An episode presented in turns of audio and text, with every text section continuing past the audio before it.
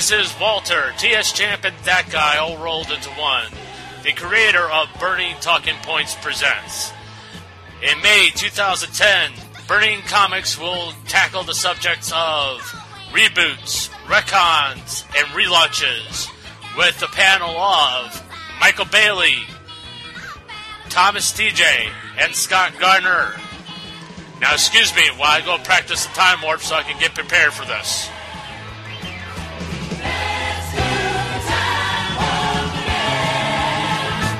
A jump to the left.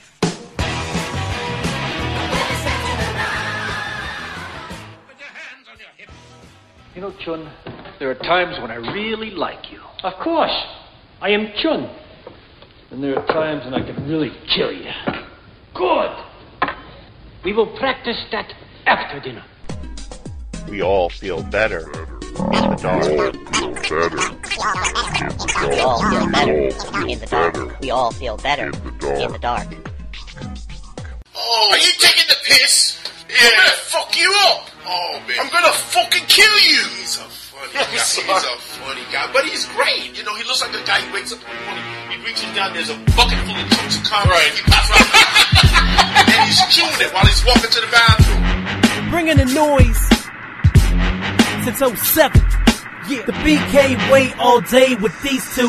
DJ and Ferguson here to teach you. Death traps on a sure way to kill. And even ain't Raquel, not now, never will. The boys don't play, bring on all flicks. If you ain't coming with it, they will tell you that it's ish. Great, great man, you will get applause. And when we say Kristen Bell, everybody please pause.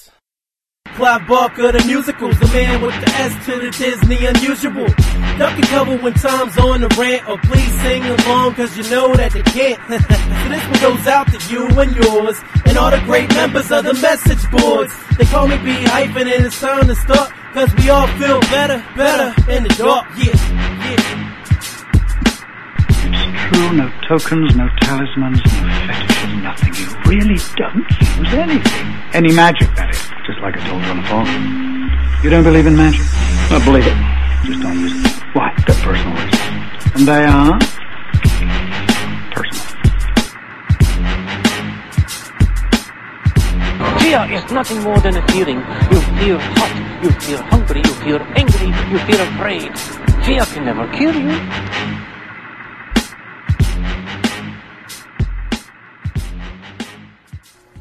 Until we get back in touch with you, Go watch that movie. right, Davin? Go watch that movie.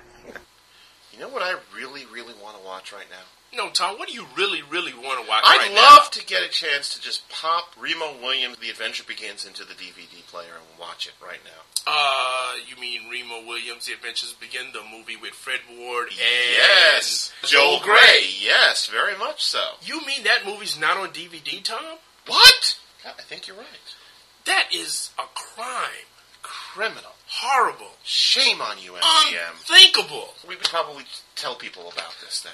We should. Horrible. We should tell them about these movies that should be And luckily, we've got the platform just for it right now. It's called Better in the Dark. That's right. And I'm Tom DJ. And I'm Derek Ferguson. And yes, indeed, for the next hour and change, we're going to be discussing some movies that are not on DVD, but they should be on it. That's right. And we've gotten the input from our fans. And we got lots of. Plus, we got some listener mail. So- the ever popular listener mail. So we have a nice little potpourri of things going on for this episode. I wish I were you listening to this for the first time. By the time you listen to it for the first time, I've listened to it at least three times. I don't know how many times Derek has listened to it. I listened to it at least one time because Patricia, she insists on listening to it. So she waits. I listen to the raw feed and Right. then I listen to it again after you've done your magic Mhm. on it and I listen to it with her. And then I have to listen to her. And if you keep going, who's Patricia? You can go to bitdsite.com and look her up in the glossary because she's there. She, I don't think she wasn't tickled about that either. in a good way or a bad way. In a good way. We reference her so often that she deserves to be in the. Just like we reference Kristen Bell. So, So- and if you're wondering why there was dead air there for a if second, you're wondering why the pause after, you gotta go to Go the to glossary. There yeah, you go. There you go. Or if you listen to the theme song, you'll Oh, also no, know why. right. Shall we get to the listener mail first? Let's jump right into the mail. Okay. The first email I've got is from Joel Jenkins, who used our old school email address.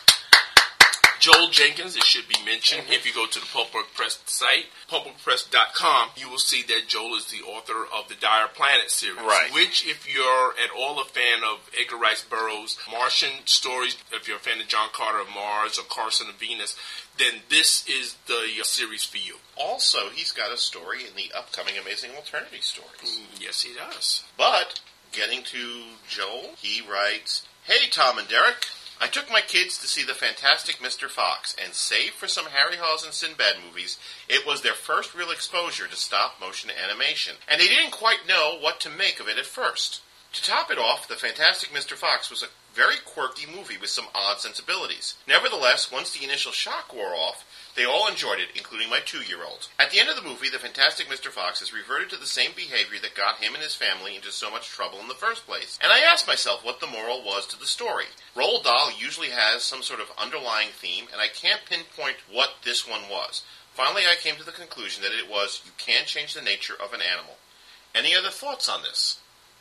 Okay, you haven't seen I haven't seen it yet, yes. I do agree with Joel because that's a recurring thing that's in the movie with Mr. Fox because these are animals. Right. That's how he gets into the situation because his wife makes him promise to stop stealing chickens. Right. And they move next to a chicken farm. Of course, he reverts back to his nature, and so yeah, I would agree with Joel that that's the theme. However, there's one thing I would like to say though. I'm firmly of the opinion this is not a kids' movie. I Right. mean, there's a lot of things that go. There's a lot of fast dialogue. George Clooney is talking like a used car salesman. and Blah, Right. blah, blah, blah, blah, blah. He's talking a mile a minute. There's a lot of things in there. You don't have a kids' movie where the fox is going and he's negotiating real estate with a badger, and they're using real estate Mm-hmm. Right. terms that adults use.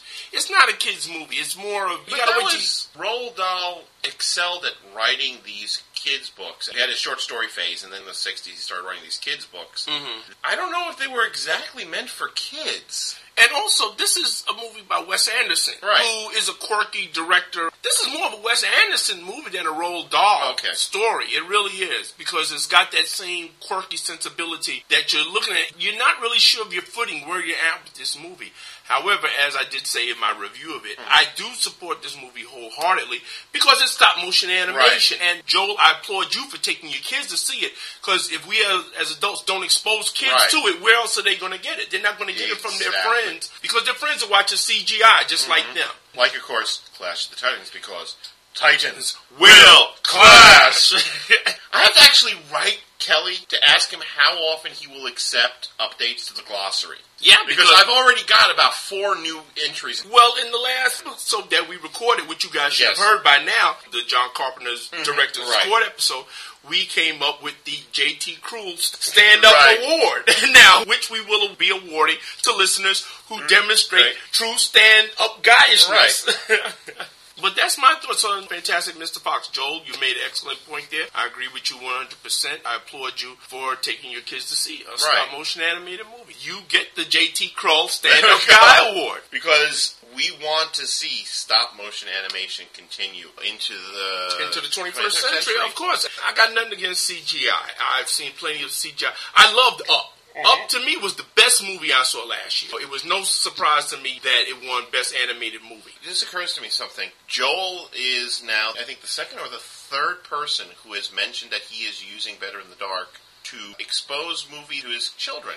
Mm-hmm. And I was thinking on the way over here today, wouldn't it be kind of cool to do a children's movie episode? Well, yeah, no. Do like potpourri. You do our usual six pack of recommendations of kids' movies that aren't going to insult adults' intelligences, Mhm. but are quirky and fun enough to be better in the dark standards. I would love to do it because even as an adult, I believe that a lot of my enjoyment comes out of the fact that I haven't lost touch with Right. that part of me that likes children's movies. And I do like children's movies. I love children's movies. My problem that I have with a lot of these animated movies that are coming out now is that I don't really think they're made for kids. They're Right. making them for adults. The sophistication of the dialogue and the story matter go over a lot of kids' heads. We made reference to this in an earlier episode. This is a situation where people looked at some of the films that were coming out of the Disney studios during that 90s cycle and got the question wrong. Yes, Aladdin has jokes for adults, but it is at its core still a kids movie. Right.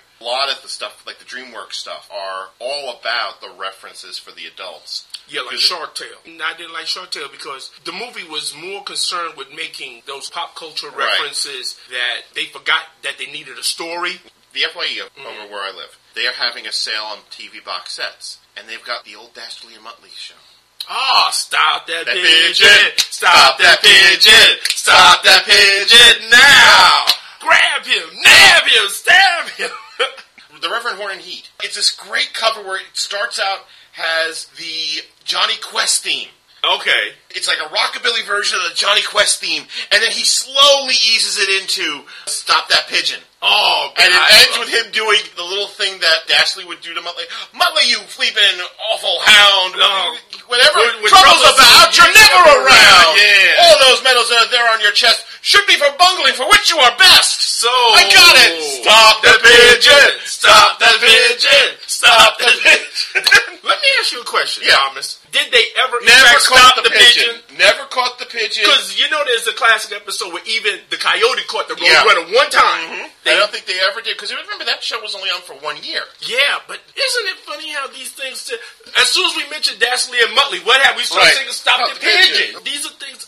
You know, it's You amazing. know what else I remember from how that- that show? Clank. Oh, Clank, The mechanic. Was, Clank was the best one. He was Michael Winslow before Michael Winslow. He yep. And Dastardly would always say, "What do you say? What do you say?" And the other guy, his partner, the tall skin, was the only one that ever understood what he said. because. I think they never caught the pigeon. The Purple Claw never got a hold of Penelope Pitstop. Oh, I love that show. I had such a crush on Penelope Pitstop. and I'm not ashamed to Okay. admit it. Penelope Pitstop was hot to me. well, you got to remember, I was what, Right. eight years- But it's another one of these things where it's like, I'm looking at this and I'm going, ooh, ooh, I really want it, but am I going to be disappointed? Also, they have a promotion going on that if you buy something, you can buy your choice of three films for five bucks. No fooling. And one of them was the first season of the old, old, old Astro Boy. Oh wow! And once again, it was, do I buy this? Because I remember buying the first season of the old Speed Racer cartoon and being very disappointed and being very hard to get through. And just to let y'all know, folks, Tom was not disappointed by the Speed Racer movie. Woohoo! Well, that's something I'm probably going to bring up if we do this, kids. Yeah, yeah. With I- the exception of those two moments you and I talked about. Yeah. That chimpanzee poo scene and that really mild, out of nowhere swear. I defy anybody to watch Speed Racer and not be singing the theme song at the Right. end. And it's got something for everybody. For the guys, it's got Christina Ricci climbing out of her. Uh, oh. There's joke, and I love the fact that it has its own world, which is easy for a kid to understand. Yeah, it made me feel like I was 12 years old again. I love that movie. But getting back to the mail, In fact, oddly enough, since we talked about that weird mild piece of swearing in Speed Racer, Mm-hmm. here comes the next paragraph of J- Joel's email. Okay. Another thing that occurred to me during your discussion of the usage of the word cussed within the movie is that I wouldn't mind it if it fell into regular usage on Better in the Dark. I like to listen to Better in the Dark while I'm working, and some discussion of film or filmmaking will be moving along nicely when suddenly Tom will begin hurling epithets at Tim Kring or Geoff Johns. These epithets are sometimes decidedly unfriendly to the work environment, and I have to quickly turn off and fast forward the podcast for more classic conversation. If Tom used the word cussed instead, this wouldn't be an issue. In fact, I think this would be quite amusing. for those of you who had never seen the Fantastic Mr. Fox, let me explain what Joel's making a reference to. In that movie, they do use swear words, but however, whenever they use the swear word, like there's a part where Mr. Fox mm-hmm. he goes to Right. see his lawyer, who is voiced by Bill Murray. This is how they cuss it. They're having a conversation, and he would call Bill Murray a mother cusser, and Bill Murray goes back to him, "Well, cuss you," and Bill Murray says, "When you go to cuss." Right. So they replace the word cuss every time that there's Right. a swear. You imagine in your head what they're really say, and Right. it makes it even funnier. Mm-hmm. So I know exactly what Joe, because I laughed my tail off. I thought it was hilarious. So I understand what Joel says. Let me say this. Yes, I am going to say yes. Maybe we do, and it's not just Tom. It's me as well, because I'm sitting here right next to him. So yeah, once in a while, maybe we do get a little bit carried away. And I have to admit that you know. the episode that you and I now just refer to as that episode, we were definitely way off the rail. Yes, we were. To you, Joel, and anybody else who may have been offended, we deeply apologize.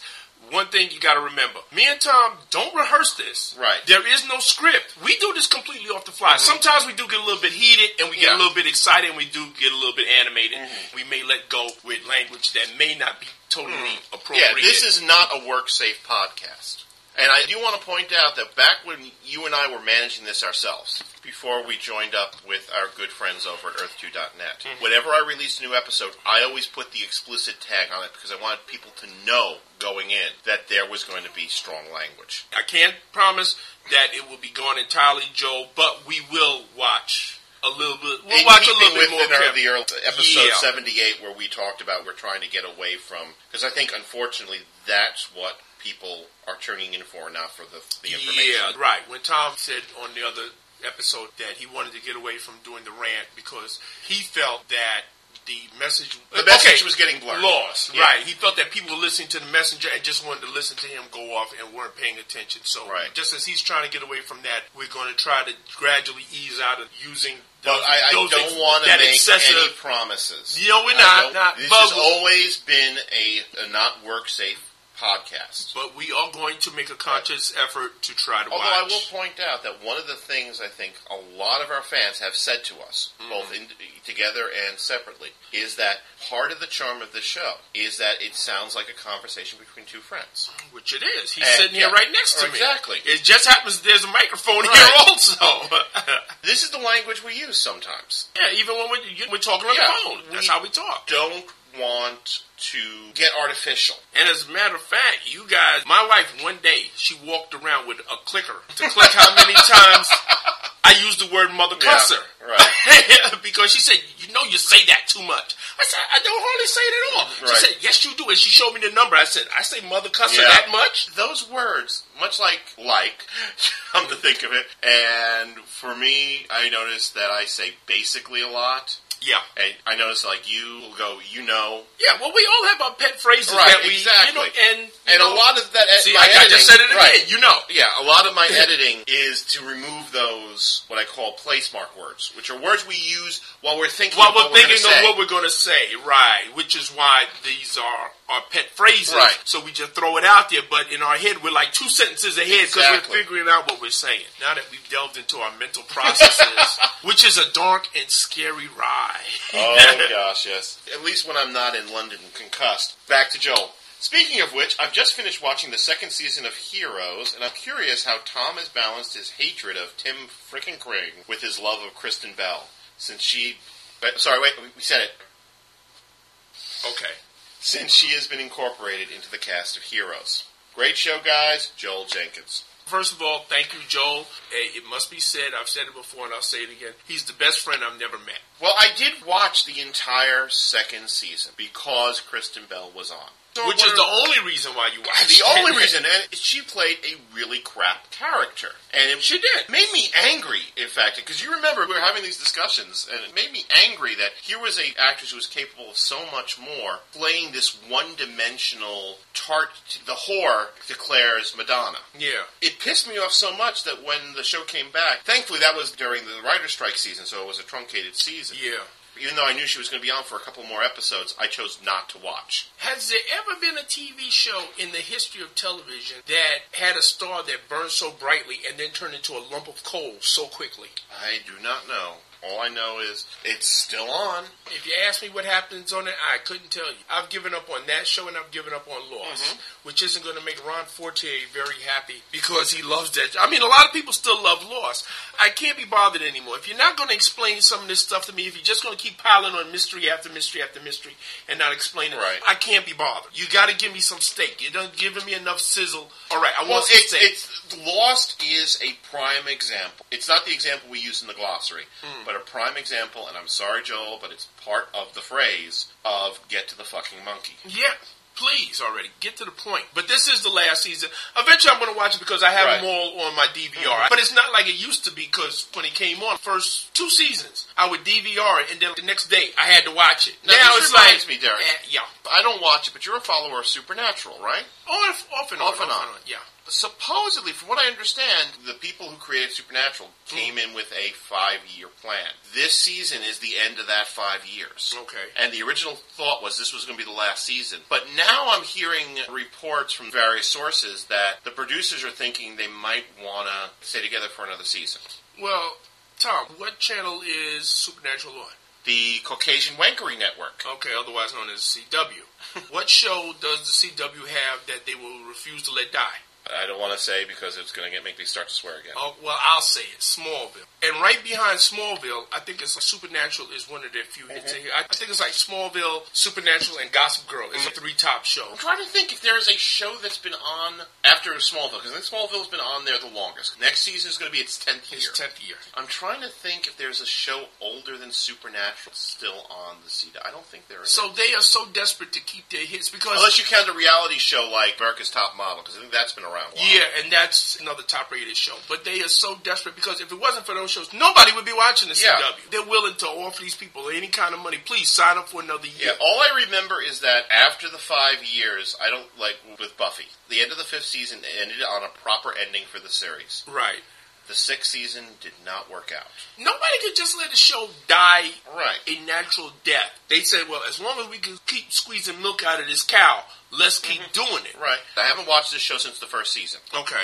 I understand there's this whole mythology going on where that you've got this rival group called the Hunters, and there's like these other characters. Mm-hmm. I don't understand. Okay, you want to keep the I've brand, got to catch up because I've got Yeah. like 15 episodes on my DVR. you want to keep the brand going. I understand that. Right. Rather than continue with the brothers, why not do a story with some of the other hunters who have been recurring? There you go. Unless, of course, they have nightmares of Highlander the Raven. We all know how much successful that oh, was. Oh, yeah. Or Baywatch Nights. Oh, Baywatch Nights. Oh, you you hit below the belt now, Tom. If you loved Mitch as a lifeguard, you'll love him as a private detective. You had to, or maybe as a supernatural fighter. You had to ask yourself, when the hell did this guy sleep? he was on the beach all day long, and then at night he's a private detective. Yeah. But anyway, thank you again, Joel. And this is the type of thing that made him Yeah. the number one star in Germany for 20 years. On to our second piece. Go right ahead. It's from our friend Dino, Ah, all the way from Japan. he's going to be having a novel coming out soon from Pulper That's Press, right. Love and Bullets. hmm Dino writes, just listen to that episode. Dun dun dun. See, we don't even mention the number of the episode. Everybody knows what episode we're yeah, talking yeah, about. they- everybody knows what's that. It's like what's that Shakespeare play that actors never referred to it Macbeth. by name. Yeah, they never referred to it by name. It's The- always the that Scottish play. the, the Scottish play. So just listen to that episode. And when you got to your rant on comic book fanboys, all I can say is I'm glad I was in my apartment and not in my car or the office when I heard that, because I stood up and fucking applauded. Before I moved to Japan, I attended Wizard World Chicago every year without fail, and the last few years I was there, it stopped being fun. The only reason I kept going was because I do freelance lettering work and it provides great networking opportunities, and because of that, I got in for free. And if you are interested in comic book lettering, then get in touch with us at the Better in the Dark message board, And we'll we'll forward put, it. and we'll forward it to Dino. The reason it was so horrible is because of these self-righteous assholes who feel that the world should revolve around their wants. It got to the point where I would go there and purposefully avoid conversations with fanboys because I didn't want to deal with the stress. I sometimes get the feeling that these people only read comics or watch comic-based movies anymore, not because they enjoy them, but just because they want something to bitch and moan about. The Smallville episode should have been called Absolute Bullshit. Pam Grier was the only high point in the episode, despite how much of an injustice they did to her appearance.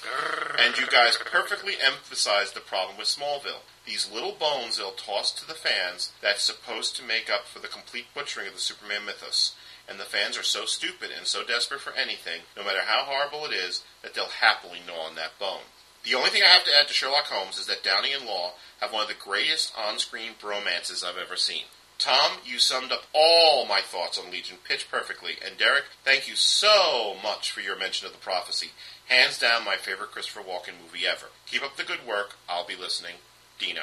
No, thank you, Dino. Thank you, Dino. I appreciate that. It's good. It's nice to get a pat on the back, Mm-hmm. especially for that episode. that episode. And I would like to say something here, because I know there are a number of fans who have asked me repeatedly to please move on from a certain subject. Which will never be mentioned again. Here's the thing, though. People, if you don't want to hear it, please stop bringing it up in emails, okay? That's all I ask. Matter of fact, Tom sugarcoated it. I'm going to tell it to you in plain English.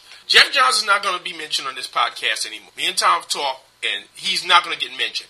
Therefore, if you send us an email asking him or me or any uh, about him or should, we're not even going to read it. Now, if you want to call it censorship, then you blame me. But it's dead. That horse Right. has been beaten to because death. I do get the impression, and I'm not pointing a blanket finger at everybody, but I do get the impression that there is a certain small slice of the fan base that sends these letters in just to see Ranty Tom come out. and that's not going to happen. I don't want people laughing and going, look at the monkey, look at the monkey. Yeah, it's not going to happen. So if you mention Jeff, Jeff, we'll read the other parts of your email, but we're not going to read any parts Yeah. mentioning I hate doing this because mentioning that gentleman. Yeah, I hate doing this because I don't want Better in the Dark to be like comic geek speak, where they actively toss letters away which don't support their worldview that they are the greatest things in the world and that everybody should kiss their ass. But I think it's kind of gotten out of hand because I was listening back because somebody had said something about these mentioned in the last X number of episodes, mm-hmm. and sure enough, but the reason that he's being brought up is because people are writing letters asking us about things connected to him. Well, we're not going to refer to him anymore. You write an email and He's you in- send it in, and if he's mentioned in there, we'll read the rest of the email. We won't mention that part, and if you want to call it censorship, then you know what? You blame it on me, and you email me, and we'll just see how that situation plays out. Okay? Although, when the Green Lantern movie comes out, we might have reason to bring the name up again. But well, we'll then- deal, we'll deal with Yeah. that when it happens. Until then, please, people, respect our wishes here. Moving right along. All right, to the subject, to the meat and the potatoes and the sprig of parsley of the episode. Okay. We were talking about this because we are in preparation for our Rivals of Bond series, which is going to be continuing. You already heard the first part of it. By now, you should have By heard now. that. Sorry. And there were a number of characters we wanted to include, including, of course, Michael Caine's seminal anti-Bond character, Harry Palmer. Right. Also, I figured we'd want to cover the Christopher Lee Fu Manchu film. Who, interestingly enough, in the original novels, didn't have a name. What, Harry Palmer? Yeah, in the novels Oh. that they're based on. Of course, when the decision was made to make a movie out Right. of the first one, what was it, the Billion Dollar? No, not no, the first one is the Ipcress Files. The Ipcress File. When the decision was made, of course, they had to give the guy Right. a name, so they named him Harry Palmer. So we were going to do that. We were going to do the Christopher Lee Fu Manchu. Fu You thinking about doing that too? Uh, the world will hear from me again. I also was thinking that we should do the Dr. Goldfoot films. Oh, Dr. Goldfoot that- and the Bikini Machine. Right, that Vincent Price did. And I was shocked at how few of these films were still on DVD. At one point, there were five Harry Palmer films out there. At one time, all five of them were in print. Mm-hmm. Right now, there's only one still in print. Billion, Billion Dollar Brain. Which is like the last one. It's the it? last of the, there were three done in the 60s. The Ipcress Files, Funeral in, In Berlin, Berlin. and The Billion Dollar Brain. Right. Then the series went dormant for, I think, about 20 years. Mm-hmm. And then in the 90s, Michael Caine, of all people, revived it himself. Mm-hmm. Went out and did two feature films that were original screenplays Bullet to Beijing and Midnight in St. Petersburg. and then it should be also mentioned that there was an HBO movie Right. called Blue, Blue Ice, where the character is named Harry that Anders. one might still be in print. But Michael Caine himself has said in interviews it's supposed to be Harry Right. Palmer in retirement living under an assumed name, Right. so his enemies won't find And this him. is a character that Michael Caine must really love because he keeps bringing him back. yeah, yeah. And in fact, he's talking now about doing a sixth film. Wouldn't that be interesting? Yeah. The Harry Palmer was about as far as Yeah. James Bond as you could get. I don't know if the other two are, but I found Billion Dollar Brain vastly entertaining. Oh, it was a lot of fun. And I should mention, because I'm an avid Turner Right. Classic Movies watcher, check out Turner Classic Movies. They've got the rights to them, Yeah. and they show them. Matter of fact, they'll show them all in a row. Billion Dollar Brain is a lot of fun. It's an early film by Ken Russell. Yeah. Makes it even Oh. And boy, you could tell. That whack job. this is not a series that was a also ran series. This was a series that was fairly big in its time. Yes, it was. and the movies made money in the Right. thing, and they were very well received by and critics. you can't find them anymore. Although our good friend Jason Cleaver has found them on Amazon UK for us. If Yes. we have to go there, and we thank you, Jason, for doing that research for us. Who gets the JT There Krul. Stand Up Guy Award? We have to contact him and let him know that he's now an award. Yes. I'll let you do that. You Okay. contact him and let Once, him know. I, of course, I get my life back from Facebook. Which, if you've heard, you should have heard it by now. The John Carpenter Director's Court episode, you'll know the story behind that. And the JT Krul The JT Krul Award Yes. for. Is that how he pronounces it? Cruel? Yes, obviously. Because he spells it K R U L, right? K R U L. I have this sneaking suspicion he has listened to, at the very least, the podcasts I've done with Michael Bailey, Okay. where we've talked about him at length. So I figure that if I was mispronouncing his name, and I think he may be listening to, to us as well, Okay. he knew how to find you. You know what I'm going to do when we're finished Yeah. doing this later on when I check my Facebook page? Yeah. I'm going to contact him and I'm going to ask him. I figure he would have corrected me by now. Oh, yeah. I find it, and this is not meant to be pejorative in any way, because I think he's a really talented writer, and I've been enjoying everything he's written so far that I've read. But I still think his name makes him sound like a Hanna Barbera villain, like somebody who would be fighting Jabberjaw. Yeah, Jabberjaw, yeah. The frustration at trying to find these. There's only two of the five Christopher Lee Fu Manchu films out on video.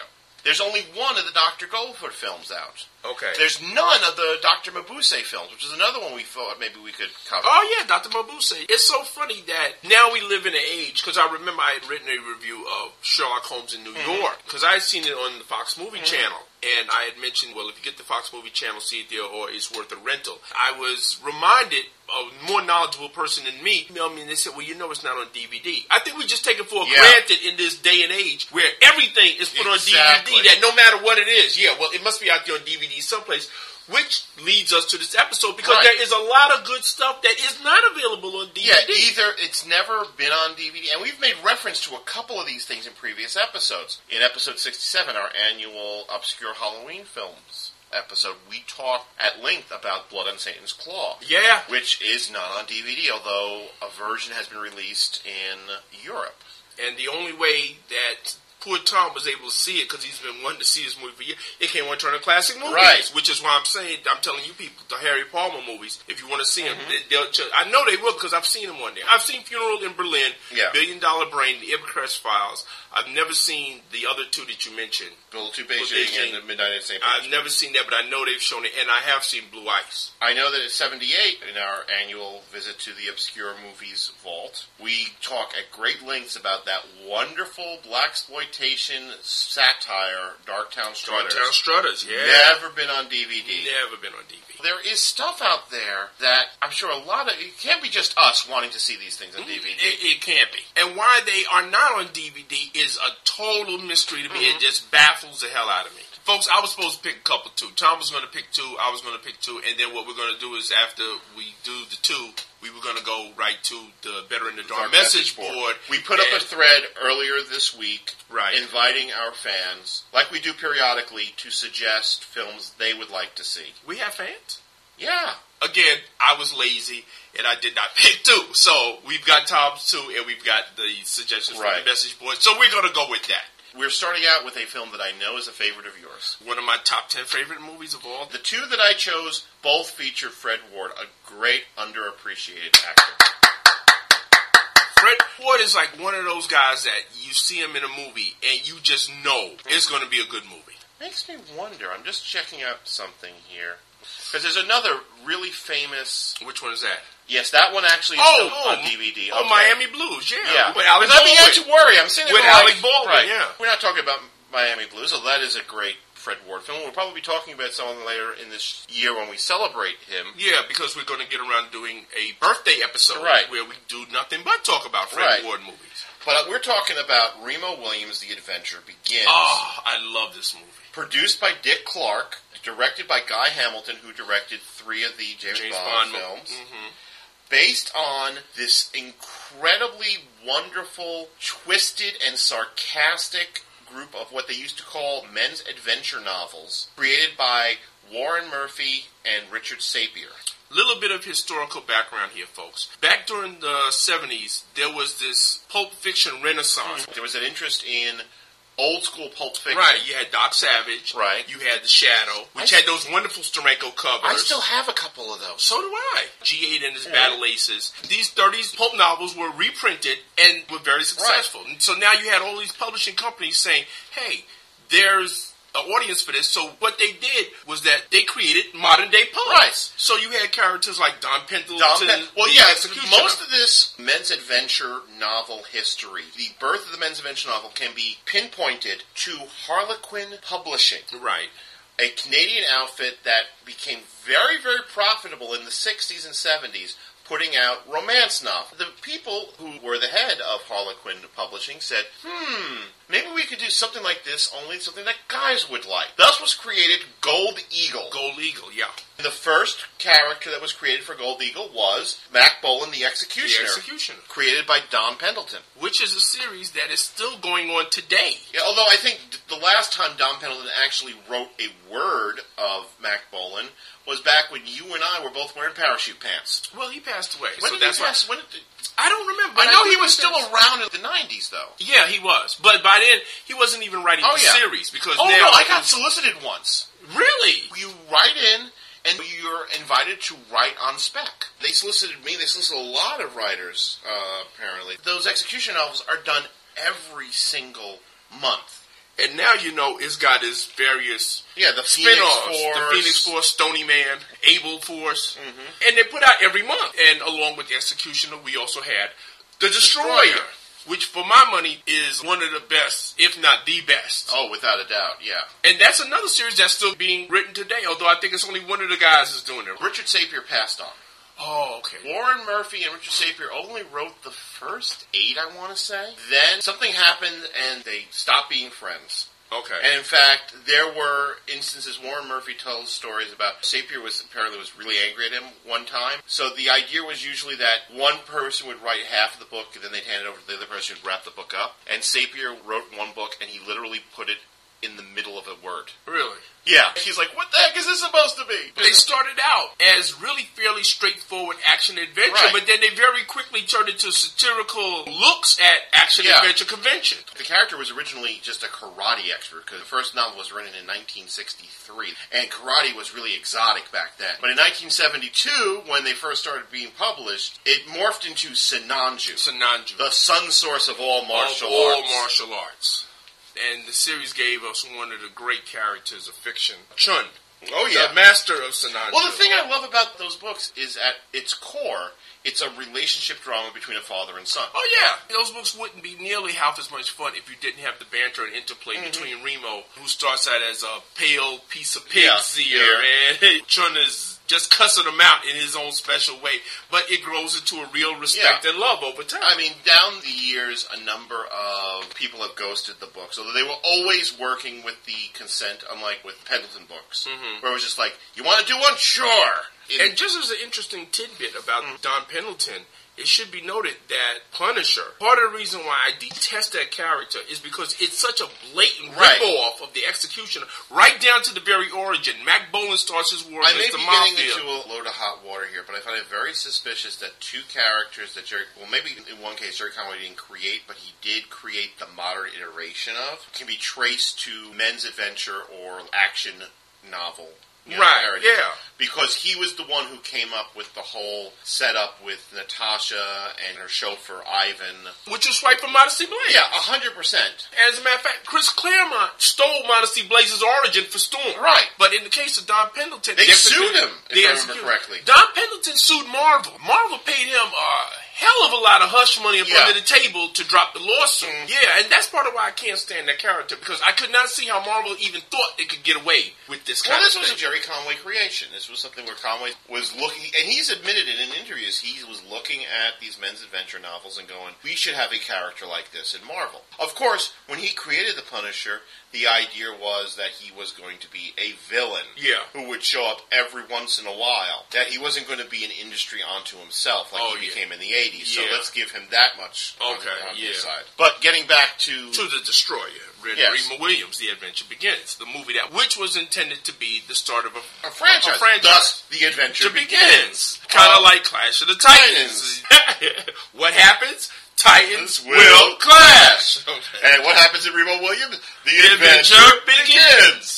In the film, unlike in the novels where Remo Williams is a Vietnam veteran, In this movie, he is a New York City cop. We meet him when he's sitting in his patrol car and he's having his coffee and eating a cheeseburger, Right. which becomes a plot point later on, which is why I mentioned the cheeseburger so prominently, Right. folks. He sees a mugging in progress.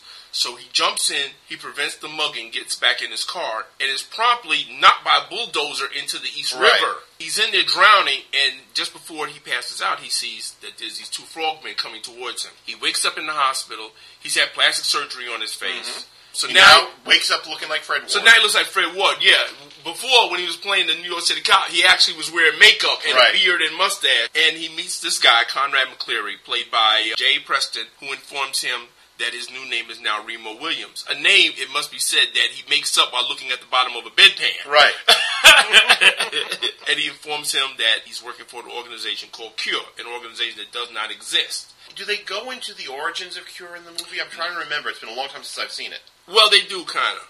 Because in the novels, it's mentioned that it was created by John F. Kennedy very shortly before he gets assassinated, because Right. he realizes that for democracy to survive, democracy has to do some very undemocratic things. So he creates Cure, which has no oversight.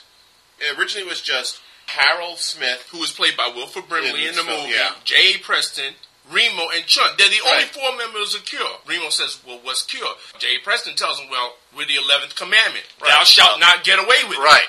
Right. Remo goes in and he meets Wilford Brimley, Mm-hmm. who informs him this is what we're about, and he says, You're going to be an assassin. That's what he tells Remo. Now we want you to kill this guy. He's taken to this basement apartment where there's this little, little shrivel up Korean man.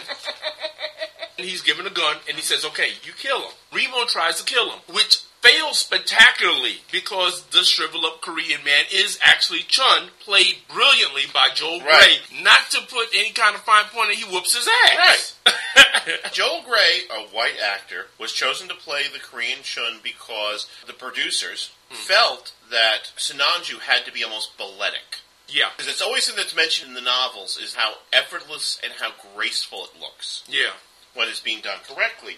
So rather than go and get a Asian actor mm-hmm. well versed in martial arts, they chose to go with Joel Grey because Grey is a Broadway trained dancer. Exactly. And they wanted somebody who could give that sort of sense of almost dancing. And he does move extremely gracefully. I don't know if he's a martial artist. When he convinced me, Yeah. Remo is told that whenever they kill somebody, it's not supposed to look like killing. It's supposed to mm-hmm. look like An accident. an accident. And as Chiun explains to him, masters of Sinanju all throughout history have been committing what he calls perfect assassinations. There's a great line where he says, Robin Hood, so and so, so and so, the Greek boy, what was his name? Oh, Alexander the Great. Yeah, yeah. and he's naming all of these. And Remo said, "You're telling me that you killed all of these people, but mm-hmm. they were accidents. Yeah. They died by natural causes." Chiun says, "No, perfect assassinations."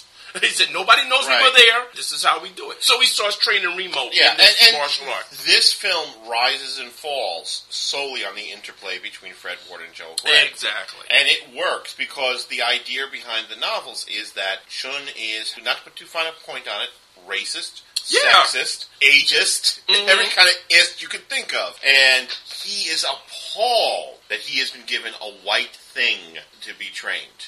He trains up in an incredibly short amount of time to the point where Remo gets fairly proficient. There's a great scene where he's watching Remo while he's running on the beach. He's actually running and he's able to run that he doesn't leave footprints. Right. That's when Jay Preston comes up next to Joe Grey and he says, "Oh well." Man, he said he's really coming along. Chiun says, "Yeah, yeah, he'll be ready soon." He said, "Well, how soon?" He said, "If I cut a few corners, fifteen years." And he said, Oh, he's con- and he's constantly ragging on. I'm looking at the quotes page here on IMDb. Okay. One of the ways that Sinanju practitioners gain their power is through a very strict diet of just Yeah. rice and fish. And at one point, Chiun comes across Remo as he's about to eat something really unhealthy and American, and he's mm. going, "It would be better for you to eat that can than To what eat- inside it." Then eat the can. Yeah. Why must everything in this country be coated with monocity, monocity? to which Remo goes, monosodium glutamate. You can't even say it. I can say rat droppings. That does not mean I want to eat oh. them. oh, this is as much a comedy at times because you're laughing so hard. However, there is also that great moment of pathos where Remo Yeah. has to go on an assignment and he's leaving the loft apartment where he's being trained at. Yes. And he's also been informed by Wilford Brimley's character that if anything ever goes wrong, if anybody ever finds out about Cure, they've all got to kill themselves. Right. He's got a suicide pill. Conrad has a suicide mm. pill. And Remo says, well, what happens to me? And he says, well, your pal Chiun takes care of you. He's leaving on this assignment. There's no words between, no dialogue, but Chiun knows. As Remo is going out, he looks up and he looks at him and he says, if that happened, I would have to kill you. And you can see the look, the music helps Right. tremendously. This movie's got a terrific musical score. The only problem I have with this movie, it's a lousy villain. Oh yeah, Remo is kind of reduced to being nothing more than a collection. yeah, pretty much. You know, it's no Bondian super villain. It's uh, And the thing is, what I don't quite understand is that you look at the novels and they are filled to the brim with these larger than life masterminds. Yeah. Nuihc, Chiun's nephew, Yeah. who basically abandoned Sinanju to become a mercenary. Mm-hmm. Right. The Dutchman, Nuihc's uh, apprentice, who Mm-hmm. is not only is a master of Sinanju, but has these wild mental, mental powers. powers as well. Yeah. Uh, friend, the computer whose only purpose is to make a profit. yeah. And of course, my favorite, Mr. Gordon's, Okay. who is a android designed by an alcoholic space scientist who named all of her androids after different alcohol, Uh-huh. who has been given one order and one order only: survive. Yeah.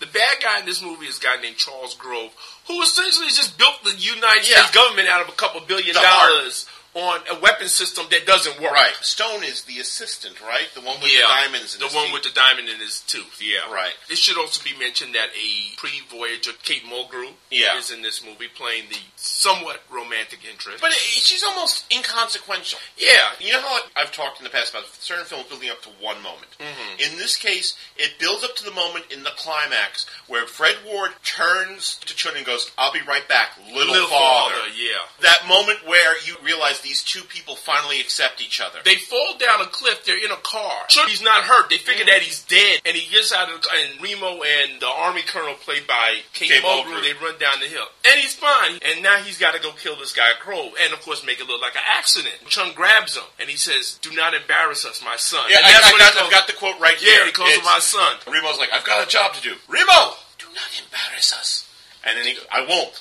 Little father, yeah, and it leads up right to that moment. I know people have recommended this movie to them, and without fail, everybody has seen it, and they told me, "Man, that was such a lot of fun." Before we leave this film, I just want to use some of the other Remo Chiun quotes here. Have at it. Remo, Chiun, you're incredible. No, I am better than I that. am better than that. this, mind you, after he's walked on water.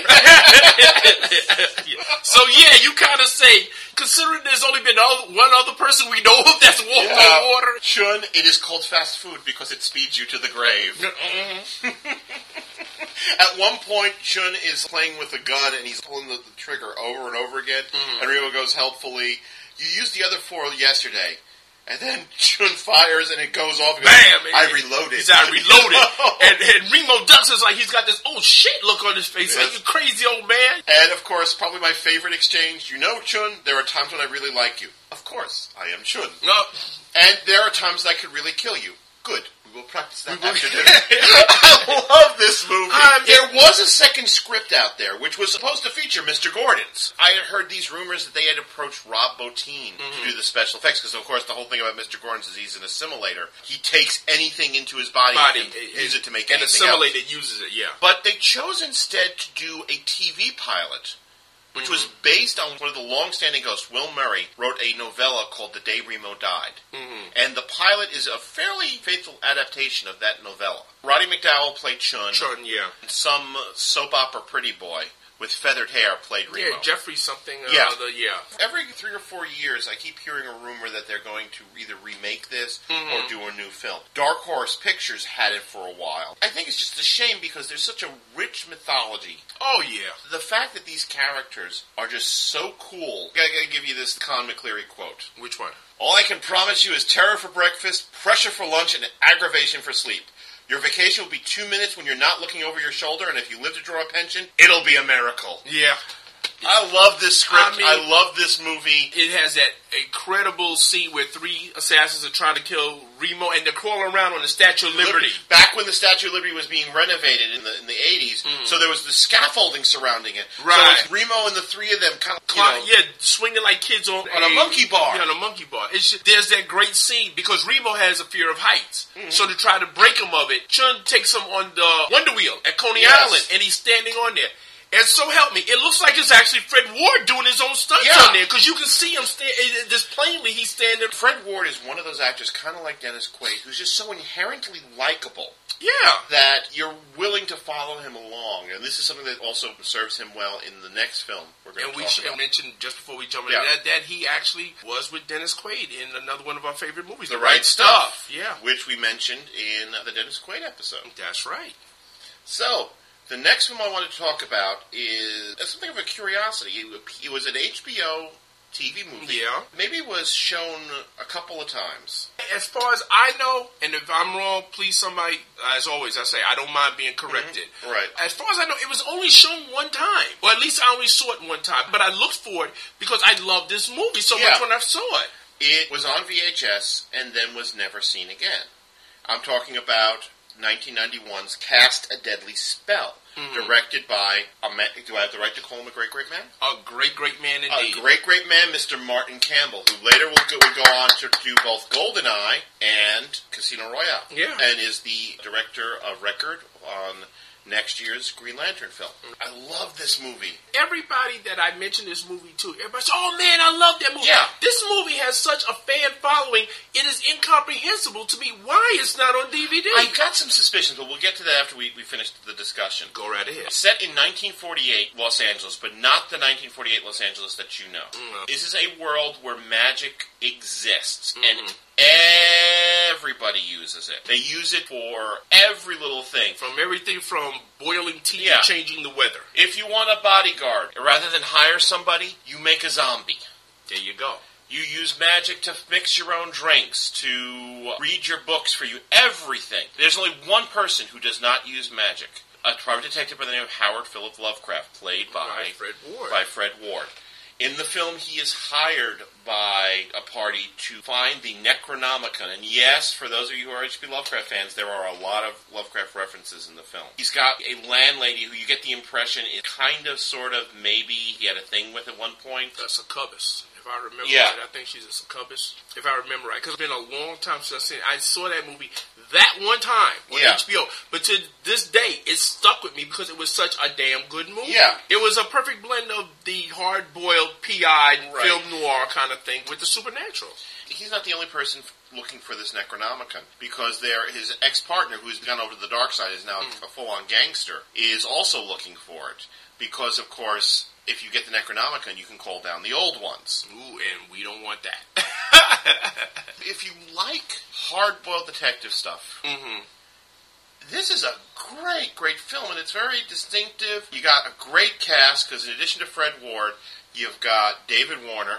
Always dependable. Julianne Moore as the female lead. Clancy Brown, Oh yeah, most people now know as the voice of So Luthor. Lex Luthor from the Superman cartoons. A lot of great Alexandra Powers playing Who Olivia was this written by? Why you've got This that? was written by Joseph Dougherty. okay. It works both as a mystery and has a fantasy. Yeah, film. it does. That's one reason why I love this so And I love the fact. Well, I don't want to tell the big reveal, but the big reveal is a magical twist, almost kind of, sort of, on what happened in Chinatown, Yeah, where Mhm. somebody turns out to be not what Not- they not what portray they themselves portray to be. Yeah, It appeals to horror fans. I think it would appeal to fantasy fans if they saw it. It's got this lush 1940s Technicolor wonderful atmosphere. Even years later, you would see movies made for HBO Yeah. show up in other places. It's never shown up in reruns. Or You know what it is? It surprises me because it doesn't look like an HBO film. It doesn't look like a film made for television because it's got that lush, very vibrant blues and reds and greens Mhm. that makes it look like a lost film. Right, yeah, From that time period. right from the forties or the fifties, Yeah. something like that. Yeah. Unlike Remo, there was a sequel. Yes, there was a disappointing sequel where Dennis, Dennis Hopper, Hopper. played Yeah. H.P. Uh, Lovecraft. Dougherty, the guy who wrote I think he also wrote this one. The idea was that he was going to do one for each decade, and each film Howard Phillips was going to be portrayed by a different actor. Oh, okay. This one, which was about the 50s, also tried to ape the look of a 50s movie. Not Mhm. as successfully, I think, as this one. And you're right, the plot is not as good. It's kind of lackluster. The one moment I take away from Witch Hunt is of the one witch casting the spell and the words come out of her mouth and hang in the air. You took away more because I don't even remember that at all. After Fred Ward, I just couldn't buy Dennis Hopper as H.P. Lovecraft. Well, yeah, that's, You that's know. part of the thing is that Ward pretty much owns that role from the moment he walks on screen. Mm-hmm. Hopper, if I remember correctly, Hopper's portrayal is much more subdued. You know what the funny thing is? You know who directed the sequel? Who? Paul Schrader. No fool. Someone who knows how to do a great film. Yeah. Now that's interesting. That's I it. Sheryl Lee that. Ralph plays a witch. Mm-hmm. And at one point, she casts a spell for Lovecraft. She says she does it as a she does her music through jazz. Oh. So she sings out the spell. The words come out and start floating around the air around her. Hmm. That I remember Eric Bogosian as the villain. I remember Julian Sands playing a character kind of sort of like what would happen if Truman Capote was a magician. okay. As wonderful and distinctive as Cast a Deadly Spell was, Witch Hunt was almost generic. Yeah, I remember seeing it and I wasn't impressed with it at all. It's very, very sad, and it should have. They already had a third script, which was set in the 60s. And I think he'd actually talked about maybe trying to get Peter Fonda or somebody Hmm. to okay. be Howard Lovecraft in the next one. I think the reason why Cast a Deadly Spell might not be out on DVD Mhm. is because the sequel has tainted the memory. I figure it's got to be something legal. I Yeah. can't think of any other reason why this movie would not be. Maybe the family of Howard Phillips Lovecraft, Mm-hmm. the real one. Maybe they've tied it up because they don't want his name used. I don't think. I have to look it up. But I don't think Howard Phillips Lovecraft ever had any children. I think that the bloodline died with him. Only thing that I'm just saying that I can figure it's got to be some legal reason why this movie has never been put on DVD, considering the following that it has. Just like we gave quotes for Remo, I feel like compelled to give some quotes here. I'm in a Have quoting mood. Hacksaw, who is played by, of course, David Warner, a Mhm. great actor. You don't believe in magic. Oh, I believe. I just don't use it. Why? Personal reasons. And they are personal. That's why I don't tell you because they're personal. Yeah. and there's this great speech because Connie Snow, I think, is the Julianne Moore character, is like, damn it, Phil, everyone's got to compromise. That's what I keep hearing. And what makes you so special? What makes me special is I'm my own man. When I started out, I said there were things I do and things I wouldn't do. A lot of guys start out like that, and a lot of them sell out along the way. But the more who fall, the easier it gets. See, look, everybody compromises. Everybody cheats. Everybody uses magic. So they empty their ideals out of their pocket and get down to the job of sticking it to their neighbors before they stick it to them, because that's the way it's done. To all of which I say nuts. My collar may be a little frayed, and maybe I need a shoe shine, but nobody's got a mortgage on my soul. I own it, free and clear.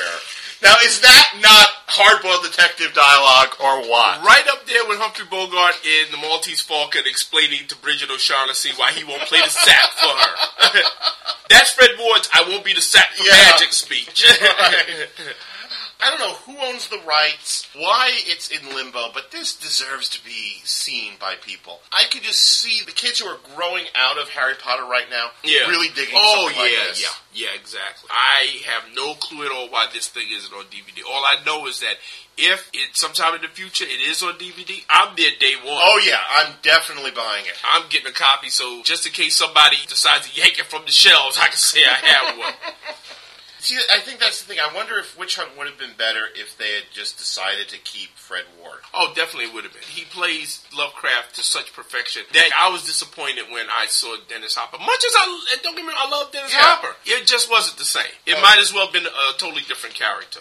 So, as we mentioned earlier, we went on our message board, and this is a way for all of you guys to get in on plotting occasional episodes. We will put out these calls on betterthedark.proboards.com, and we asked our fans for their suggestions for films that are out of print or have never been in print to be on DVD. James has a list, our good friend James Dye. And he starts with Steven Soderbergh's King of the Hill from 1993. No, I've never heard of this. Okay, it is a film about a young boy. I- I'm not sure if his family's died, but he lives in a hotel by himself. The hotel is run by, of all people, Spalding Gray. Oh, okay. It's a very kind of low key, very bittersweet little film. There's that. There's Sign O' the Times, the concert film Prince made in 1988 instead of actually touring the U.S. Now I'd get that. Yeah, that would go right next to Purple Yeah. Rain, which is a movie that everybody should mm-hmm. have. I wonder if there are a number of these concert films because there was that whole vogue of concert films in the 80s. Yeah, yeah, we had a whole that bunch was, of them. Yeah, I think, started by Stop Making Sense, the Stop Jonathan Making Demme Sense, right. Talking Head film. And all of a sudden, there was a space of about 10 years where everybody had to have their own concert film. Hmm. So you had Tom Waits in Big Time. Laurie Anderson had one. Mm-hmm. Also, I think, done by Jonathan Demme. I'm not sure. And yeah, this is part of it. right. Didn't we also get one Scorsese, the one he did with The- the, well, the Stones? last- yeah. You know, the last man, Oh, no, The Last Waltz, which is the, The Last band's, Waltz. the band's last the film. band's last film, right? predates it. It was the band's farewell performance, which of course became a lie because they eventually uh, reunited again. Uh huh. But yeah, that was the one where it was. They were always like concert films. Mm-hmm. In fact, there was also a brief vogue in the '60s. I wonder if Wattstax is available.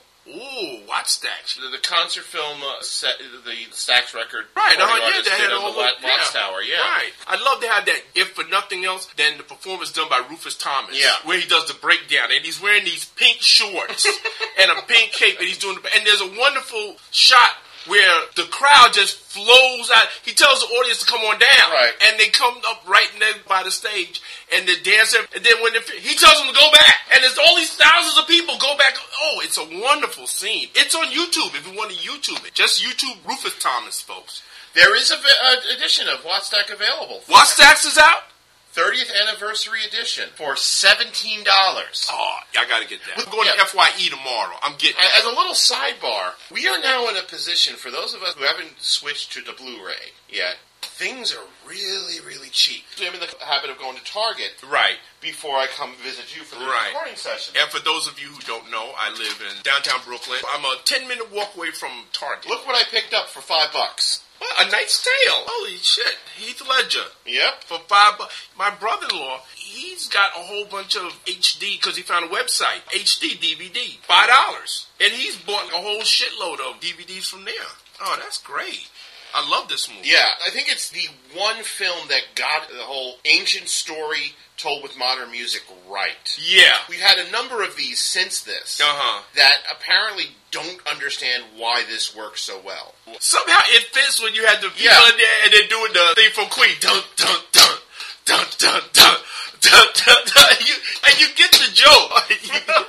oh, that's a great scene. Frank Borzage's Man's Castle, a 1932 movie about the Great Depression starring Spencer Tracy. It's a favorite of mine, never released on DVD. Columbia produced this, and many of their early films tend not to show up on DVD, even though Sony is one of the better studios for quality in issuing old films on DVD, when they do it at all. And speaking of older films that are not on DVD, 1932's The Island of Lost Souls. Mm. See, that's another one that Yeah. surprises me. It's not on DVD. Yeah, that's one of those classic horror films. That was like the first adaptation of The Island of Dr. Moreau. Right, exactly. Okay. We've had three official ones and several unofficial ones. Okay. And there are rumors, James writes, that, that Criterion is working on this one, but it hasn't been confirmed. Also a Columbia picture, so you may be seeing a pattern here. Mhm. But that one, you've got Charles Laughton playing Dr. Moreau. You've got Bela Lugosi. As the speaker, The speaker of, of the law. Of the law. Yeah. What is the law? No spill blood. what is the law? No spill blood. You did that very well.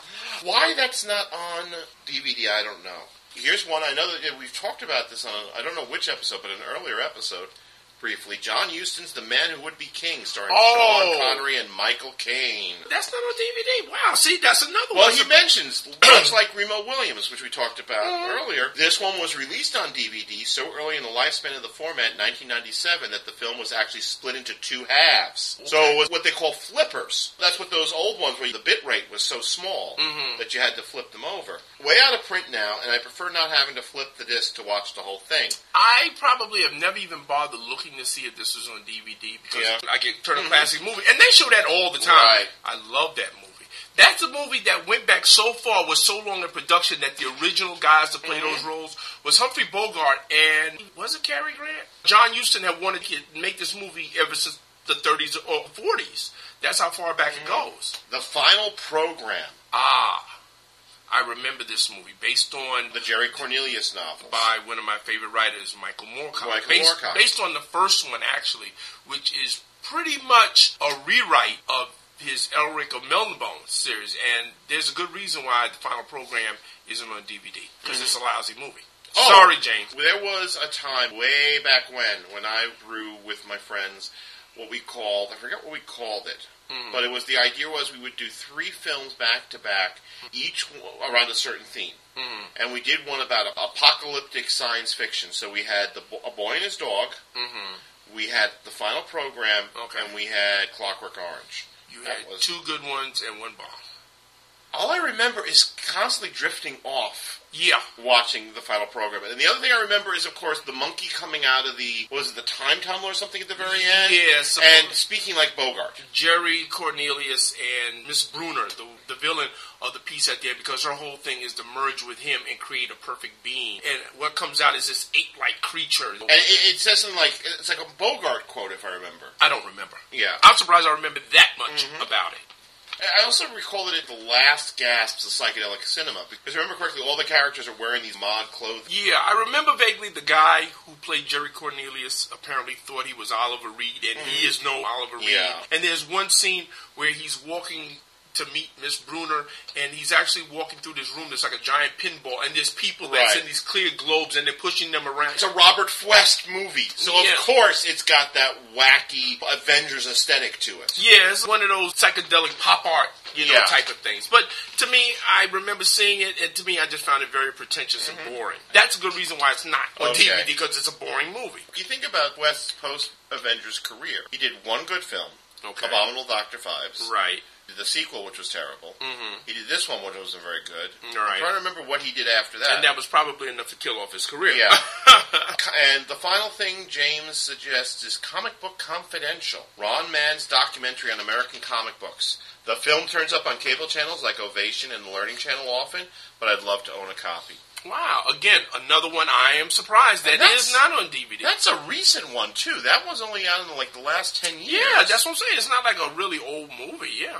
Then we have Rubble on the message boards, and he has one suggestion, but I think it's one that we have like a lot to say about. What's that? The Billy Jack movies. Oh, Along with, of course, Tom Laughlin's other film, the Billy Jack in the Wild West, The Master Gunfighter. that's the one where everybody's walking around with samurai swords. Yes.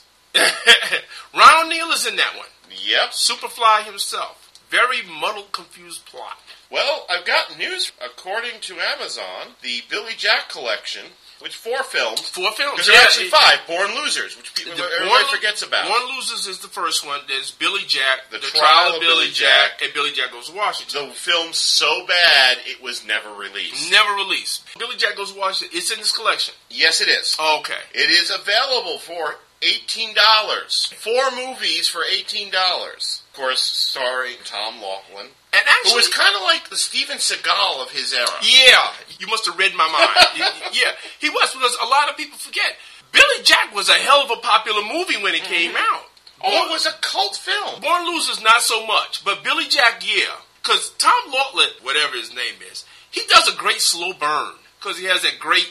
I just Just go berserk, see, see, and he kicks everybody's ass in the Billy bar. Jack have to kick a bitch. It's a little girl, and they put ice cream on her head, Yeah. and he says, "When I see what you do to a delicate little flower like this."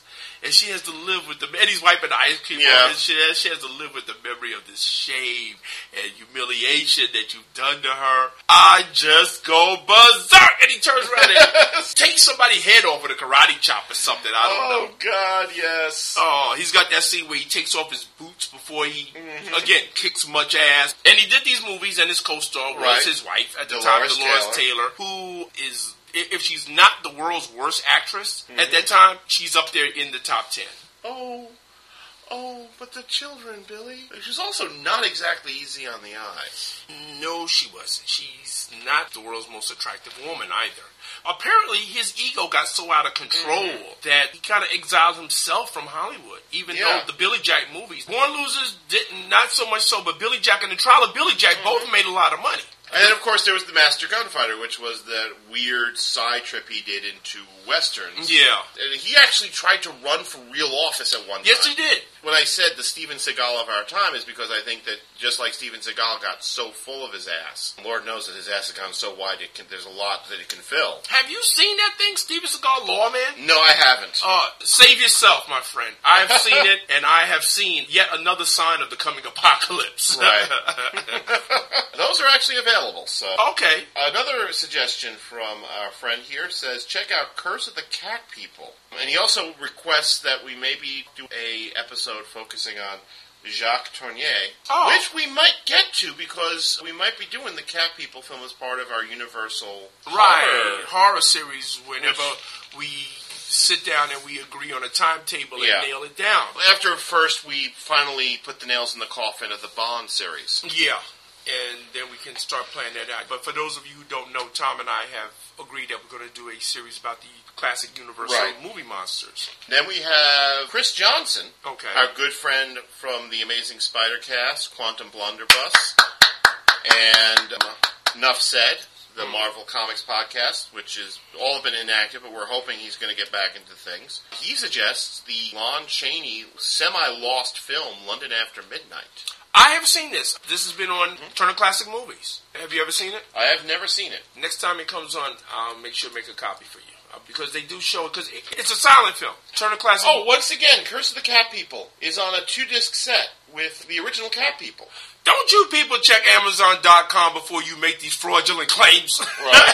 and in fact, this I might actually order. What's that? The Val Lewton Horror Collection, which contains Does it have I Walk with a Zombie? Cat People, Curse of the Cat People, I Walk with a Zombie, The Ooh, Body cool. Snatcher, Isle of the Dead, Bedlam, The Leopard Man, The Ghost Ship, Seventh Victim, and Shadows in the Dark. Okay. Pretty much everything the man did. Yeah, Bedlam and I Walk with a Zombie. I love I Walk Yeah. with a Zombie. This is available. This is turning out a little different from what I expected it to turn out to be. The whole Val Lewton episode might not be such a Might bad not idea. be such a bad idea at all. Especially since I know that there have been one or two people who have said, you know, we'd really like to see you do some older stuff, which is why when I get home, I'm digging out my Marx Brothers set, 'cause I know you and I talked about doing a Marx Brothers episode. Yep, Marx Brothers. I'm a big fan of the Marx Mhm. Brothers. Let's see, what we, oh yeah, London After Midnight. So yeah, you said you've seen it. They partially reconstructed it, didn't they? Yes, what it was was that a lot of it was lost, so they reconstructed it using stills. Apparently, Mhm. there was a lot of still photographs. Right. So they used that to bridge the scenes, and they have title cards with descriptions of actions Right. that is happening off screen or whatever was lost. Go to TurnerClassic.movies and put Okay. that in, and I bet you that that'll pop up because I do believe that Turner Classic Movies. So it's, is it TurnerClassicMovies.com? Just put in TCM.com. Okay.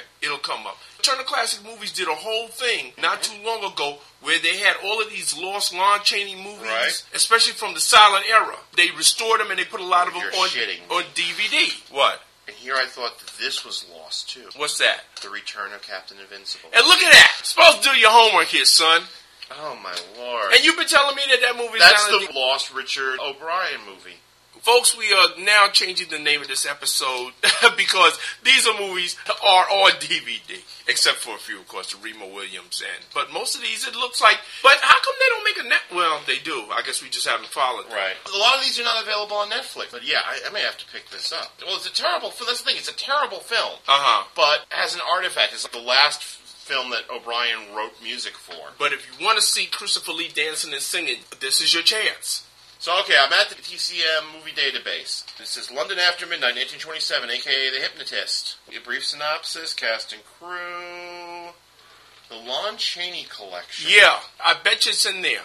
Okay, let's see. Three silent films and a photographic reconstruction of the lost film London After Midnight. Okay, so there you go. Who was it that wanted to see it? Chris Johnson. Chris. So yeah, go to Turner Classic Movies and go on there, and you will see that they have the Lon Chaney Mm-hmm. collection, and in that collection is London After Midnight. The last one on our list. Lon Chaney made a lot of freaky movies Yeah. back then in that one. There was a great one where he plays uh, armless knife thrower. Yeah, that might be the unknown. Yeah, it turns out that he does actually have arms, Right. but he's pretending that he doesn't because he killed the guy. I have such a respect for the senior Chaney because he went through so much physical pain for his art. Yes, he did. And Lon- this was during a time when makeup as a profession was so primitive that putting it on, you were taking your sight and your senses into your own hands. Uh, as a matter of fact, London After Midnight, he's got this bulgy-eyed look in there, and it was actually painful for him what he had to go through to pull his eyelids back in order to get that effect.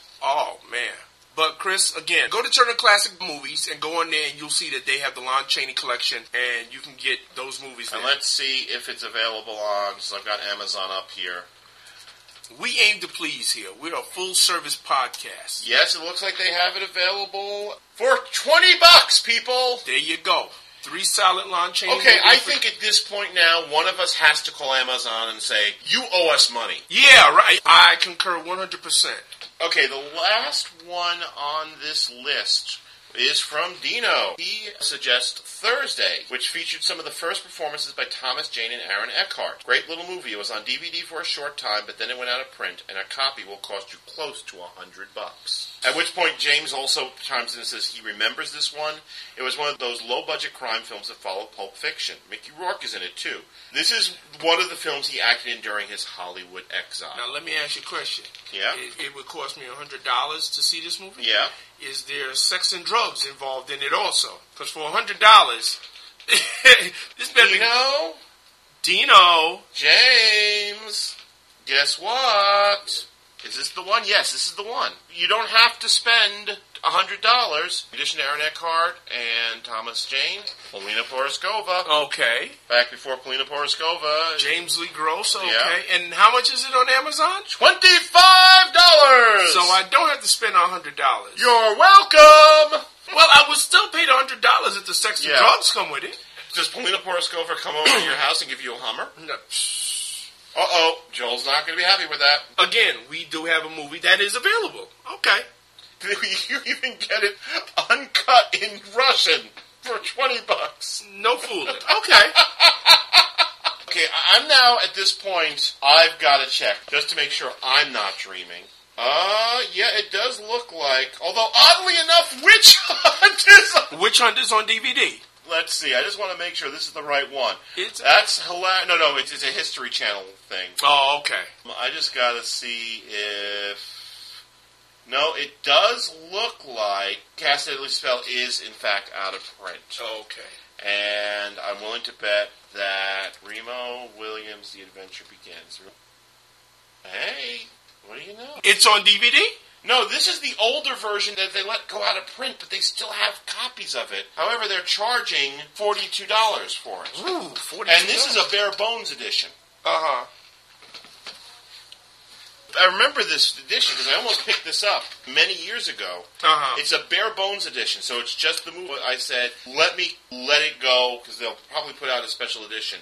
Right. And they never did. Yeah, if you really want to pick it up, you can get the older bare bones edition for $42. I'd love for them to do it just with a commentary, just with Fred Ward Yeah. and Joel Grey. Mhm. Please. They don't have to do commentary with anybody. Although Guy Hamilton, I'd love a commentary. Nope. If I could have Remo Williams, The Adventure Begins, with a Mhm. commentary by those three, I'd be happy. I think at this point we have to contact Amazon and say, okay, Bottom line, you owe us money.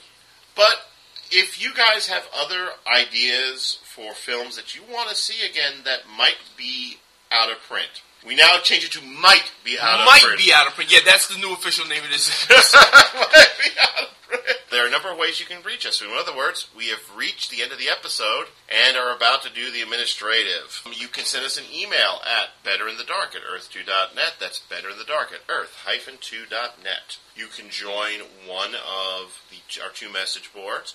Our original message board, which is run, of course, by Eric Fromm, who will be joining us sometime in the near future. Will he be joining us for the review episode as well? For Iron Man? Yeah. Yeah, I assume He'll so. be joining us for that next review episode. We'll cover Iron Man 2. Mhm. We'll be doing straight from Iron Man 2. Right. He's going to be joining us, but yeah. While the adrenaline is still pumping. you can go to betterinthedark.proboards.com. Click on, after you register, the future episodes idea thread, what film not on DVD, and add your views. Maybe we'll revisit this subject, but not until Amazon gives us money. You can also join the Earth2.net message board, which is at earth2.net. Just go to the left hand side of the page, click on forums, takes a few minutes to register, and you're done. You're in there. You're in like Flint. You can uh, join us on the, well, join you, Derek, because I don't have a Facebook Live anymore. I lost mine in London, apparently. Yeah, apparently, yeah. That time when you got mugged in London, yes. Tom. The funny thing is, I don't have much memory of that. Well, you had a concussion. That's Yeah. why. Don't you remember? Yeah. I must have been pretty damn concussed to be asking pretty much total strangers, hey, you want to give me money? Oh, Lord. You can join the Better in the Dark Facebook group, which is at Facebook. Just look for Better in the Dark. And you can also find Facebooks devoted to a lot of our friends, such as Cool Shot on the Tube, The Gentleman's Guide to Midnight Cinema, Mhm. Movies About Girls, where, of course, I do a regular couple of minutes and uh, participate on a more or less weekly basis in the fun and frivolity, including, of course, cult movie karaoke. You're practically a regular. I think I am officially considered a regular on mm-hmm. that show at this point. You can follow both Derek and I on Live Journal. Right. Derek's Live Journal is Derek Ferguson's Notebook. And Tom's is Space Monkey Mafia. And if you want to throw much love at our musical director and our hip hop maestro, he also has a live journal. Right. He has a website where you can go there, one stop shopping for all information about B hyphen. including some really cool mixtapes. Mm-hmm. And that's at beehyphen.com. Beehyphen.com. And of course, if you want to learn more about the legend and lore of Better in the Dark, you can do a lot worse than to go to Kelly Loge's bitdsite.com, where you will find links to older episodes, a glossary. You'll find little YouTube clips connected to the various miniseries within the series. There's a whole page devoted to Derek's writings. There's another page devoted to podcasts that we love. Everything you need to know about us is right you there. You can go right there, one stop shop. Plus, there's a cool picture of a predator and an alien playing chess. Speaking of that, I cannot wait for this. Robert Rodriguez produced Predators, Predators, movie. yes. Woo! Have With- you seen the trailer for See that? now, I know Danny Trejo is in it, but Danny Trejo should be playing Machete. Yeah, well, the movie is coming. Yeah, I know Machete the movie is coming, but I'm saying he should play Machete Oh, in the, Predator- Predators oh, movie. yeah. That's what I'm saying. Oh, man. Oh, by the way, one of the things I have officially going to add once I get in touch with Kelly to the glossary, because Mhm. it, it occurred to me that we mentioned these two people so often that they might as well get a glossary entry. Crazy babysitting You got it. Oh, yeah. You got it. I was looking at their site last night, and I'm like, ooh, boy. They have a site? There's an official MySpace, and there's links to all these other. There's like a lot of. And we are going to write this screenplay and send That's it to right. them. It's a running gag here, but I don't consider it a gag. Me and Tom love those characters so much that we Mm-hmm. said we're going to sit down and we're going to write us a script about the crazy babysitting twins. Right. I don't know. I'm sorry. To me, that was just the funniest thing in the movie when somebody at one point says, Yes. and they wonder out loud, have they been infected by the virus? And somebody else says, no, they act like that all the time. They're crazy. Said, Why do you think they call the crazy babysitting twins? The AvelianTwins.com. Where is it? It's. I found it yesterday. There's like a whole. Well, let me just write that down real quick. Okay, let's look, look it under crazy. Because you gotta check out some of these pictures. I'll find it. Don't worry about that. Oh, check out some of these. Okay, here it is. Look at this. This is a blog devoted to hot women. Okay. Check out some of these photos. Aren't they sisters? Yes, they are. That doesn't stop people. That one. Yeah. That one does some very bad things to my brain. Yes, Tom, I know. it's doing some very bad things to my brain right now as well. Because they're from Brazil, right? They're Uh, Venezuela. Venezuela, and down there, they're like superstars down yep, there. but I'm sorry. There's something about. We should mention that this picture that we're looking at now is a picture of the two of them in Catholic schoolgirl uniforms. And there's nothing wrong with that. Nothing. Well, what- tell them the website so they can go to This website we're looking at is sugar, lots of sugar and spice.blogspot.com, and you look for the crazy babysitter twins. But yeah, no, we're definitely writing that script. Yeah. We gotta stop looking at this. We gotta get back to Get back to business time. Okay. Look at that on your own time. Look at the, uh, your own time. In fact, we're going to shut down since this is the last episode we're recording. I'm shutting down all tabs, which will just reveal that nice, pretty. There we go. I've added the Jennifer Garner Road, Director's Court, and of course the Crazy Babysitter Twins, the popular nickname for Electra and Elisa Avellan, super hot Venezuelan actresses and nieces to Robert Rodriguez. The subject of a movie script Tom and Derek keep insisting they're going to write when they endeavor to save their uncle, naturally played by Danny Trejo. Absolutely. But now I'll just go back and there's that nice picture of the beautiful one in this kind of like almost 60s sort of. You know what, what I thought of as soon as I saw that? Because folks, we're looking at a picture of her and she's in this black turtleneck. Honey West. Yes, yeah, I, I would pay to see that. Honey West, yeah. Give it a time. Honey West is sure to be revived. Yeah, because she looks very 60-ish. Yeah, well, that's you know, what I'm saying. Very I mean, 60s. When I saw that picture, I said it's got like kind of like a '60s glamour look. to Yeah. it. the kind of thing that you would expect to see somebody like Jean Shrimpton Yeah. doing. But anyway, that's it for this time. We hope that you And once again, this is an episode that we intended to go one way and somehow went another way. which seems to be a trademark of Better in the Dark. Well, this is, of course, the weirdest season ever. You're absolutely right about that. In that, very few of these episodes have turned out as they were planned. and who do we blame it all on? Ken McIntyre. yes, You Ken. Yes, started- Ken. We blame you. You started the change. So But he's going to be coming back probably around May. We decided that Ken is going to be our official guest host for our annual State of Movie Going episode. I have no problem. Ken. So we will be inviting Ken back. he's We'll- a lot of fun to talk to. Yes, he is. And we'll be talking about things such as the closing window of movie to DVD. Well, you know the Avatar, the DVD is coming out next month, isn't it? I- Isn't it still in the theaters? But this is like a bare bones one, and then in November Right. they're supposed to be coming out with the one with all the extras. To me, they're just rushing Right. this out real quick so they can grab that money while it's still Or, of Avatar course, fever. as I like to refer to this movie, Dances with Smurfs. But you know that just to end this on this note real quick, the movie studios are getting into the act now because they're really pissed Yeah. off too about the shrinking window, as you said, of Right. in the theater Well- and the DVD. Sherlock Holmes is coming out next week. Yeah. Just like with Avatar, I'm willing to bet this is going to be a bare bones DVD. And come around November will come the Right. big super deluxe special edition, just in time for Christmas. Exactly. Which is why I'm not going to buy this version. No, I'm not going to get it either. This is such a blatant attempt, while the fever is still on people, to just push it out there, Right. and they're going to grab that quick, easy Now, is it going to be in 3D or is it just going to be flat screen? I have no idea. I my worry is, of course, is that if it's in 3D, they're going to be giving people the red and green glasses again. I would guess that if it's just bare bones and they don't have any commentary, I don't see why they would do that and then spend the extra money for it to be 3D. Why should they, when they can come out in November and have the super deluxe and then wait another couple of months? Here's the super, super, super Right. adult with three. They could milk this for three or four more special editions. Right. So, until next time, when you're trained by a ancient Korean assassin to go kill a gang of magic using bikers who use their magic to put ice cream on the head of a little girl so that you can just go insane, go see that movie. Good night. Good night and God bless. Someone's throwing lesser demons at you. Black magic from the pit of Asagoth, and you don't even carry a rabbit's foot. I can handle it. Well, I'm not worried about you, Phil. I'm worried about the people who might get in the way.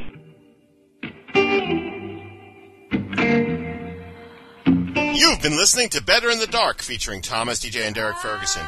Special thanks go out to Brian Ibbott of Coverville, Alan Paul of House to Astonish, Big Willie and the Samurai of The Gentleman's Guide to Midnight Cinema, Eric Fromm, and of course the members of the Better in the Dark message board at betterinthedark.proboards.com. Better in the Dark's coat may be a little frayed and it may need a shoe shine, but no one has a mortgage on its soul, even though we tried to sell it. Really, we did. Send all comments, praise, hate mail, love letters, and pipe bombs to betterinthedark at earth2.net.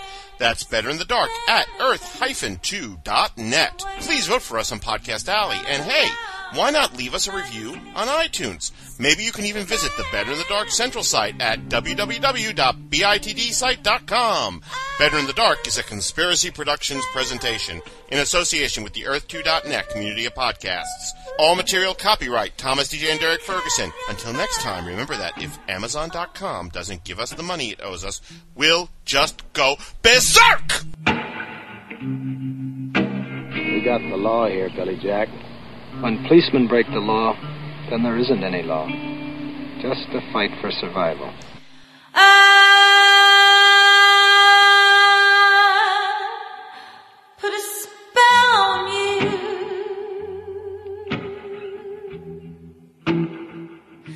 Because.